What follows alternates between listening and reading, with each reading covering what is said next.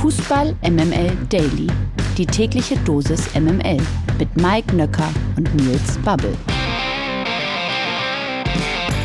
So, ho, ho, ho, meine Freunde, oder wie man in Berlin sagt, ha, ho, he, meine Freundinnen und Freunde. Hier ist Fußball MML Daily und während äh, Lena tatsächlich schon unterwegs ist, um noch die letzten Weihnachtsgeschenke zu kaufen, muss ich euch sagen, das ist zwar hier alles das, was wir hören, Montag, der 19. Dezember, also kurz vor Toreschluss, aber ähm, Lena ist nicht da und dann haben wir natürlich immer den perfekten Wingman, der sofort da ist, wenn irgendjemand ausfällt. Guten Morgen, Nils Bappel. Schönen guten Morgen. Ja, äh, unfassbar, dass ich an einem solchen Feiertag mal ran darf. Ich bin noch ganz fußballbesoffen, aber wir kriegen das trotzdem über die Bühne, denke ich. Es ist total irre. Also es ist wirklich ein Festtag des Fußballs gewesen zum Finale der absurdesten WM aller Zeiten. Das sind dann auch eben die Geschichten, die nur der Fußball schreibt. Die WM ist grauenvoll und nicht unsere WM gewesen. Aber das Finale ist, ich weiß nicht, wie es dir geht. Ich äh, gucke WM-Finals seit 1978.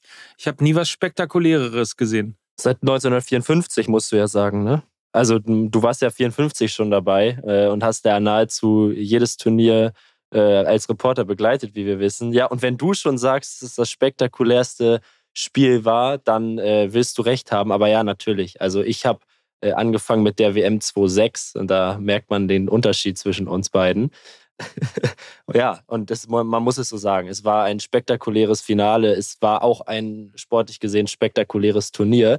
Äh, darauf gehen wir aber jetzt mal ganz in Ruhe ein. Und zwar in dieser Kategorie hier. Zum allerletzten Mal. One, two, three, and then I want to hear Qatar, Qatar, Qatar, okay? Es ist die letzte Sendung des Jahres und wahrscheinlich auch die letzte Sendung zu dieser WM. Wir wissen, wer Weltmeister ist und wollen darüber natürlich mit unserem heutigen Gast sprechen. Er war hier vor einiger Zeit schon mal zu Besuch. Er ist Podcaster und hat seit kurzem eine eigene Radiosendung bei Brillux Radio. An dieser Stelle begrüßen wir Guten Morgen, Matthias Esch. Guten Morgen, vielen Dank für die erneute Einladung. Sehr, sehr gerne. Ähm, wenn du Radio machst, bist du, bist du dann schon äh, das frühe Aufstehen gewohnt? Also bist du, bist du der Star von Brillux Radio, weil du äh, Frühmoderator bist? Nein. weil du der Morning Man bist? Also das ist mir äh, in meinem Leben schon mal angeboten worden, aber da habe ich gesagt, nee, danke, weil ich schlafe ganz gern. Deswegen äh, findet das nicht morgens statt. Aber die Sendung, um die es geht beim Brillux Radio, das kann man direkt am Anfang mal ganz kurz sagen, heißt Extra Time. Und die gibt es immer montags, also heute auch von 18 bis 20 Uhr. Also nicht morgens. Sehr gut. Ähm, und bevor wir dazu kommen, gehen wir mal rein in die Analyse des WM-Finals. Und die große Frage ist natürlich, stelle ich euch beide mehr oder weniger und dann sage ich vielleicht gleich auch noch was dazu. Mit welchem Gefühl gehen wir jetzt aus dieser WM, Matthias? Ja, äh, eigentlich mit ein bisschen verärgerten, ne? Also, weil äh, man hat so viel über diese WM gesagt und es war so politisch aufgeladen und irgendwie entsteht dann in dieser WM das beste WM-Finale aller Zeiten, ausgerechnet bei dieser WM am vierten Advent. Also da sitzt man schon so ein bisschen ähm, daneben und denkt sich, das kann ja eigentlich nicht wahr sein. Aber das Spiel war sensationell. Das kann man nicht anders sagen. Und ich finde eigentlich am verrücktesten, dass Kilian Mbappé drei Elfmeter so zusammengerechnet äh, in einem WM-Finale verwandelt hat. Das ist einfach völlig bizarr ich glaube, die Süddeutsche Zeitung hat geschrieben vorgestern, es ist die beste WM aller Zeiten, die jemals im November gestartet ist. Ähm, und am Ende muss man aber sagen, egal zu welcher Jahreszeit, dieses Finale, Nils, du guckst ja noch nicht so lange äh, WM, dieses Finale, Finale war einfach gigantisch. Ja, und was ich so beeindruckend finde, ähm, es war ein Finale, wie man es sich nicht besser hätte ausdenken können. Ob es dennoch eigentlich so war, wie wir es erwartet hatten, müssen wir jetzt aber auch noch besprechen, denn eigentlich hat Frankreich ja nichts anderes gemacht als sonst auch. Ich habe natürlich auch mit äh, der lieben Frau Kassel äh, bei WhatsApp geschrieben und sie schrieb die ganze Zeit, jetzt passiert nämlich genau das, was eigentlich schon hätte viel früher passieren müssen. Frankreich wartet eben nur auf die Fehler des Gegners. Das funktioniert eben immer dann, wenn der Gegner auch Fehler macht. Aber gerade in Halbzeit 1 hat Argentinien eben wenige bis keine Fehler gemacht. Und dann ist das Spiel der Franzosen einfach ja nicht wirklich möglich. Und äh, dann lag man eben mit 0 zu 2 zu Pause zurück. In Halbzeit 2 hat sich das dann allerdings natürlich geändert. Darauf können wir ja gleich nochmal eingehen. Äh, Kilian Mbappé, Matthias, du hast es ja angesprochen, mit einem irren Spiel äh, bringt Frankreich, ich will nicht sagen im Alleingang zurück, weil dafür sind seine Mitspieler zu gut, aber bringt sie irgendwie dann doch im Alleingang zurück. Äh, ja, und alles, was dann auch in der Verlängerung passiert ist, ja, darüber müssen wir nicht reden. Das war einfach das größte Spektakel. Und ich bin neutral und objektiv in dieses Spiel reingegangen und wusste am Ende auch gar nicht, wem ich das äh, Ding jetzt wirklich gönne. Ich weiß nicht, wie es euch da geht, aber äh, für mich war es zum Schluss egal, wer gewinnt. Es hätten alle verdient gehabt. Naja, es, es gibt ja quasi äh, zwei, einen Schnittpunkt sozusagen, dieses Finale. Es gibt ein Finale bis zur 80. Minute. Das war der Moment, als Kilian Mbappé äh, das äh, 1 zu 2 geschossen hat. Das war der erste Schuss, der überhaupt aufs Tor gekommen ist äh, von Frankreich. Ein Elfmeter. Und in den ersten 80 Minuten hat Argentinien so sensationell gut gespielt. Und möglicherweise war es eben auch die Auswechslung in der 64. Minute von Angel Di Maria, der natürlich auch die Geschichte dieses äh, WM-Finals ist, auf links gespielt hat, äh, von Anfang an zum ersten Mal bei diesem Turnier, wenn ich richtig äh, aufgepasst habe, und einfach so sensationell gut gespielt hat und einfach auch die Franzosen so überrascht haben. Aber ich erinnere mich an eine Szene, ich glaube, in der 20. Sekunde, also direkt nach dem Anpfiff, äh, da gab es einen technischen Fehler von Dembele. Mhm. Banaler Angriff quasi, der erste, und der rutscht ihm der Ball unter dem Fuß her. Und ich dachte, was ist denn hier los? Äh, kann Dembele jetzt nicht mal mehr einen ganz leichten Pass annehmen? Und irgendwie hatte ich das Gefühl, also von Minute 1 bis Minute 80 waren das nicht die Franzosen, äh, die wir bislang aus dem Turnier kannten. Ja, und das ist dann doch sehr erstaunlich, muss ich sagen, dass dann Mbappé mit, ich glaube, 23 Jahren eigentlich der coolste auf dem Platz ist. Super abgezockt, ein absoluter Leader. Also das fand ich schon sehr beeindruckend. Ich muss übrigens äh, sagen, dass ich es sehr schade finde, äh, auch wenn es natürlich sehr erfreulich ist, dass der Nils mit uns hier in der Runde ist, aber dass Frau Kassel nicht da ist, weil wie sie Antoine Griezmann ausspricht, also ich glaube Griezmann sagt, sagt sie, sie immer. Griezmann? Griezmann. Antoine Griezmann. Das ist mir dann doch, also das hätte ich auch gerne nochmal persönlich gesagt, das ist mir doch äh, sehr positiv. Äh, ich finde, so klingt es wie ein französisches Weihnachtsplätzchen. Griezmann ist wirklich. Oh. möchtest, oh, möchtest du noch ein Griezmann? Ich habe dir ein Griezmann gemacht. Ja, so, ein so Griezmann.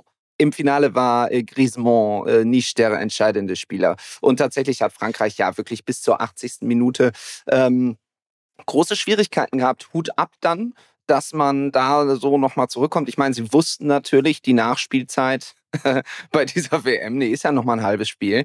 Also da, da kann man sich natürlich schön Zeit lassen. Ja. Am Ende waren es ja, glaube ich, nach der regulären Spielzeit äh, nur acht Minuten. Also doch gar nicht, das war ja jetzt bei weitem nicht der Rekord. Aber ja, also die haben dann doch ganz schön äh, Eier gezeigt und das echt sehr, sehr stark gemacht, sehr, sehr stark zurückgekommen. Ich muss aber ganz ehrlich sagen, ich habe mich am Ende sehr für Lionel Messi gefreut weil ähm, ja das einfach verdient ist, finde ich, unterm Strich. Und äh, also jetzt nicht nur auf dieses Spiel bezogen, sondern einfach auf seine Karriere und auf sein Werk. Und es wäre irgendwie unvollendet gewesen, hätte das nicht geklappt. Und äh, als er dann da stand mit dem Pokal, äh, das hat einfach gepasst. Und er hat ja auch Verantwortung übernommen. Ich glaube, der Druck, wenn du in der 23. Minute einen Elfmeter im WM-Finale verwandeln musst, dein letztes Spiel, deine letzte Möglichkeit, irgendwie den goldenen Pokal nochmal zu gewinnen, das ist, glaube ich, Monsterdruck. Und dann gab es ja, ich weiß nicht, ob ihr es gesehen habt, in der Entstehung, in der 36. Äh, Minute das 2 zu 0 durch Angel Di Maria. Aber dieser, dieser öffnende, ich weiß gar nicht, ich hätte mir, glaube ich, den Fuß gebrochen, äh, wenn ich diesen Pass von Messi gespielt habe, der, der mhm. dieses ganze Spiel dann öffnet. Ähm, ich glaube, direkt auf McAllister war er dann. Ähm, dieser unglaubliche Konter, der dann eben abgeschlossen wurde durch das Tor äh, von Angel Di Maria. Also der hat einfach auch wirklich Verantwortung übernommen und hat wirklich alles dafür getan, gestern einfach der WM-Spieler des Turniers zu werden und überhaupt endlich seine Karriere eben auch mit diesem Titel äh, zu krönen. Ja, gut, dass du es ansprichst. Also das 2 zu 0 war für mich, und ja, ich habe noch nicht so viele Finals gesehen, aber es war für mich das schönste Tor, das je in einem Finale geschossen wurde, wenn man sich anschaut, wie es entstanden ist. Also 2014, ja, das war nochmal in seiner Art und Weise einfach von höherer individueller Klasse im Abschluss. klar, aber in der Entstehung fand ich das 2 zu 0 Weltklasse. Äh, Punkt 2, Mike, wir alle wissen, du hast ganz tief durchgeatmet, als Messi diesen Pokal in die Höhe gereckt hat. Denn dein Computer hatte recht. Du hast es vor einigen Wochen schon vorhergesagt, Argentinien wird Weltmeister. Viele haben dir äh, das, glaube ich, nicht gegönnt, äh, vor allem die Saudis nicht im ersten Spiel. Da waren dann ja doch einige beunruhigt. Ähm, und das würde ich mit euch jetzt aber auch noch mal gern diskutieren. Die GOAT-Debatte ist doch jetzt endgültig vorbei, oder? Ronaldo kann keinen Weltmeistertitel mehr mit Portugal gewinnen. Messi hat alle Titel gewonnen, die er jemals hätte gewinnen können. Ist Lionel Messi der beste Fußballer aller Zeiten? Können wir das jetzt ein für alle Mal so festhalten? Nein, das wird natürlich auf ewige Zeiten Diego Armando Maradona bleiben. Uh. Ja, dass du das jetzt sagst als, äh, als Mike Nöcker, wissen wir. Aber Matthias, was sagst du denn? Du hast ja Maradona noch nicht spielen sehen. Naja, also ich würde jetzt erstmal sagen, so in diesem Battle, den es ja immer gab mit Cristiano Ronaldo, hat Messi jetzt die Nase vorn. Das liegt aber, glaube ich, nicht nur am Fußballerischen, sondern auch an dem, was Cristiano Ronaldo so zuletzt so von sich gegeben hat. Also irgendwie ein bisschen schade, dass bei dieser Sensationskarriere das am Ende so ein bisschen unwürdig zu Ende geht. Aber Mai, äh, insgesamt ist ja, Messi da vorne. Aber ganz ehrlich, wenn man auf Mbappé guckt, muss man sich doch fragen, wie lange. Ne? Also das ist schon ganz schön krass, was der jetzt da so mit Anfang 20 abliefert. Und ähm, vielleicht kommt er da mal dran. Und es ist schon ein bisschen absurd, weil Messi und Mbappé spielen bei PSG. Und ich gucke jetzt ehrlich gesagt nicht so viele PSG-Spiele.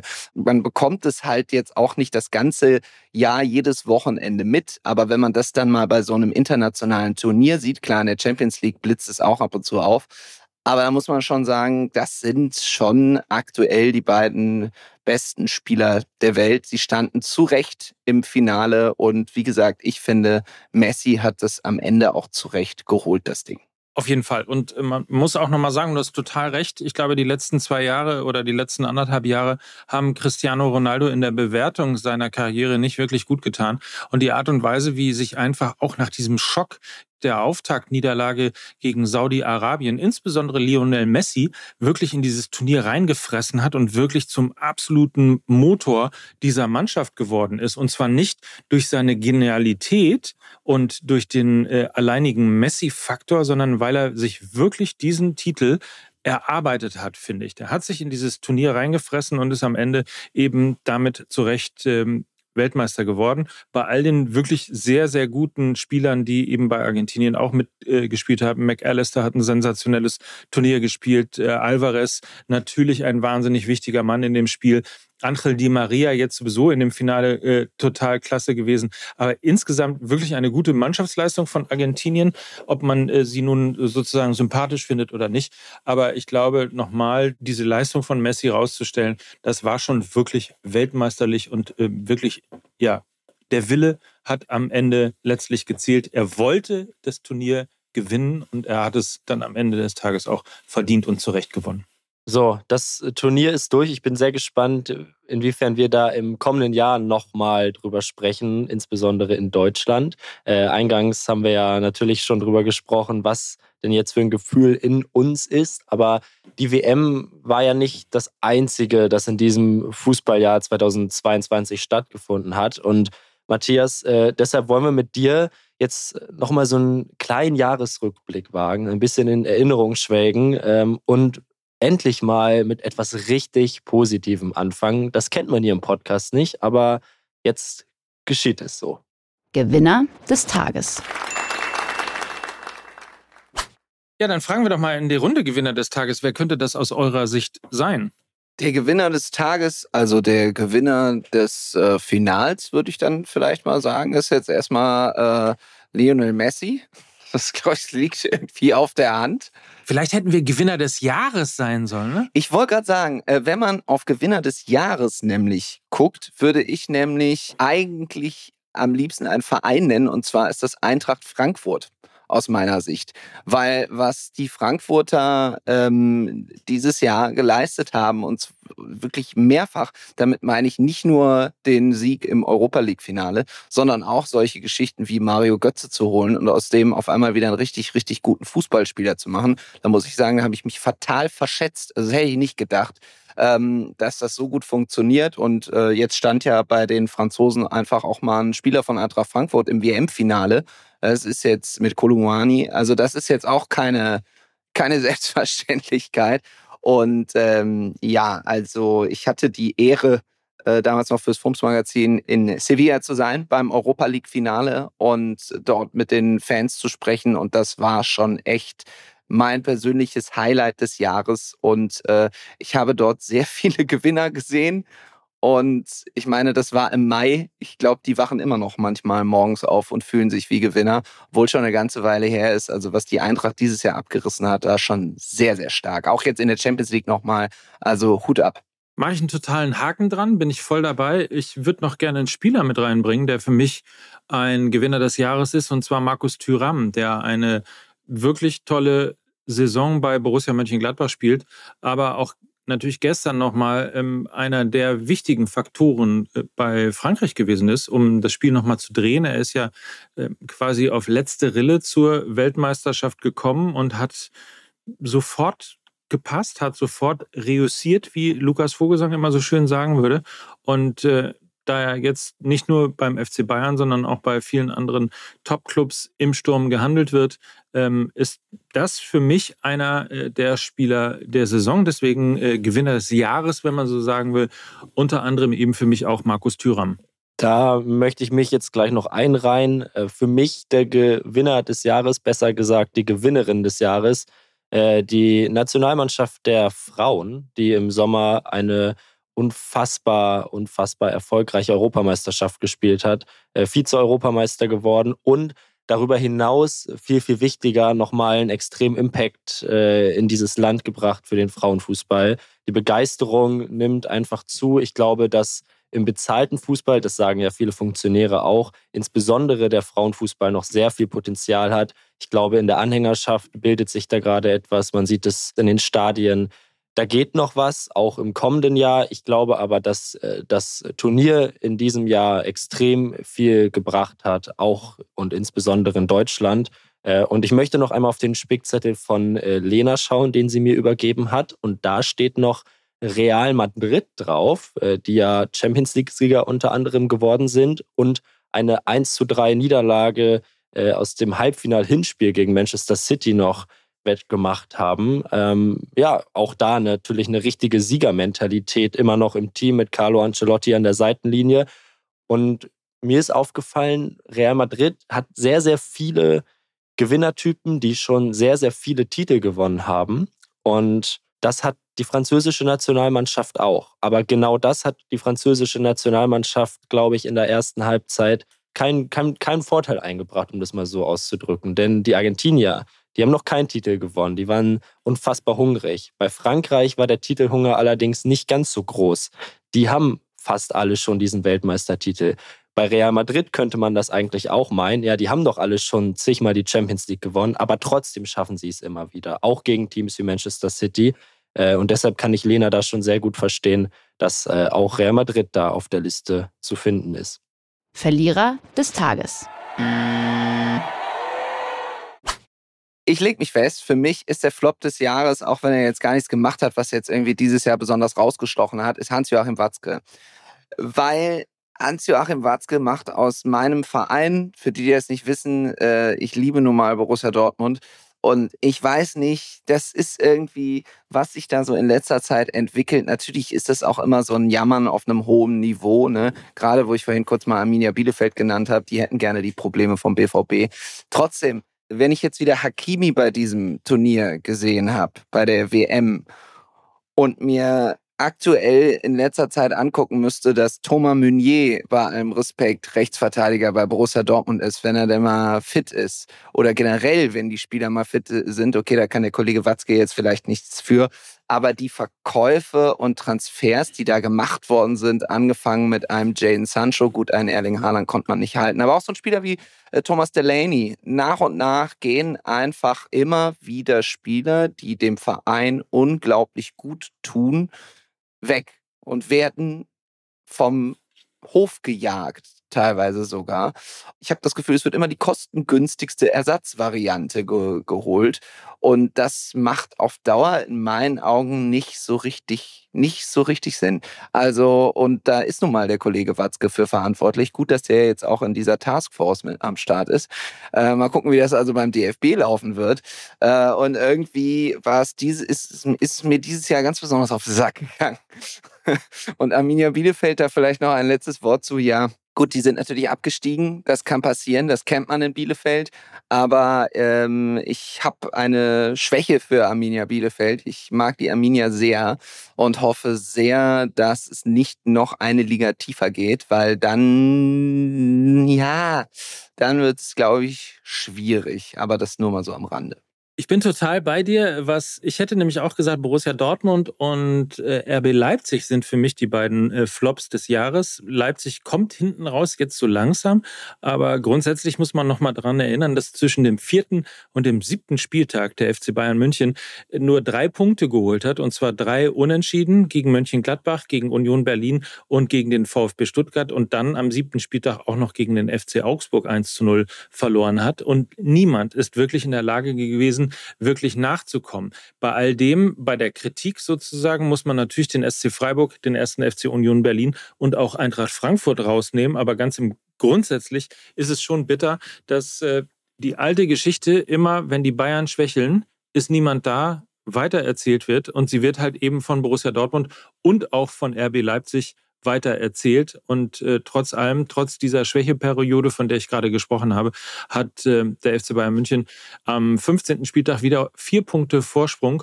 und allein neun davon auf äh, Borussia Dortmund. Das ist einfach nicht wirklich konkurrenzfähig. Dann äh, beende ich die Diskussion äh, noch mit verschiedenen Namen. Einmal Max Eberl, äh, nicht für seine Entscheidung zu RB Leipzig zu gehen, sondern für die ja fast schon kuriosen Begründungen dafür und auch zuletzt die Aussagen, äh, welche drei Vereine er äh, sehr, sehr gerne äh, ja, verantwortet. Hat jetzt nicht unbedingt für große Freude in Mönchengladbach gesorgt. Kann ich nicht verstehen, immer so ein indirektes Nachtreten gegen den Ex-Club. Dann äh, großer Verlierer der FC Barcelona. Schon in der vergangenen Champions League-Saison früh ausgeschieden in der Vorrunde, in der Gruppenphase. Dann das Aus in der Europa League gegen Eintracht Frankfurt, äh, ja, in einem weißen Haus äh, im Camp Nou, nur Eintracht-Fans, also auch da ein schwieriges Bild abgegeben und dann natürlich der große Umbruch im Sommer, der misslungen ist, äh, muss man klar sagen. Das erneute Aus in der Champions League-Gruppenphase.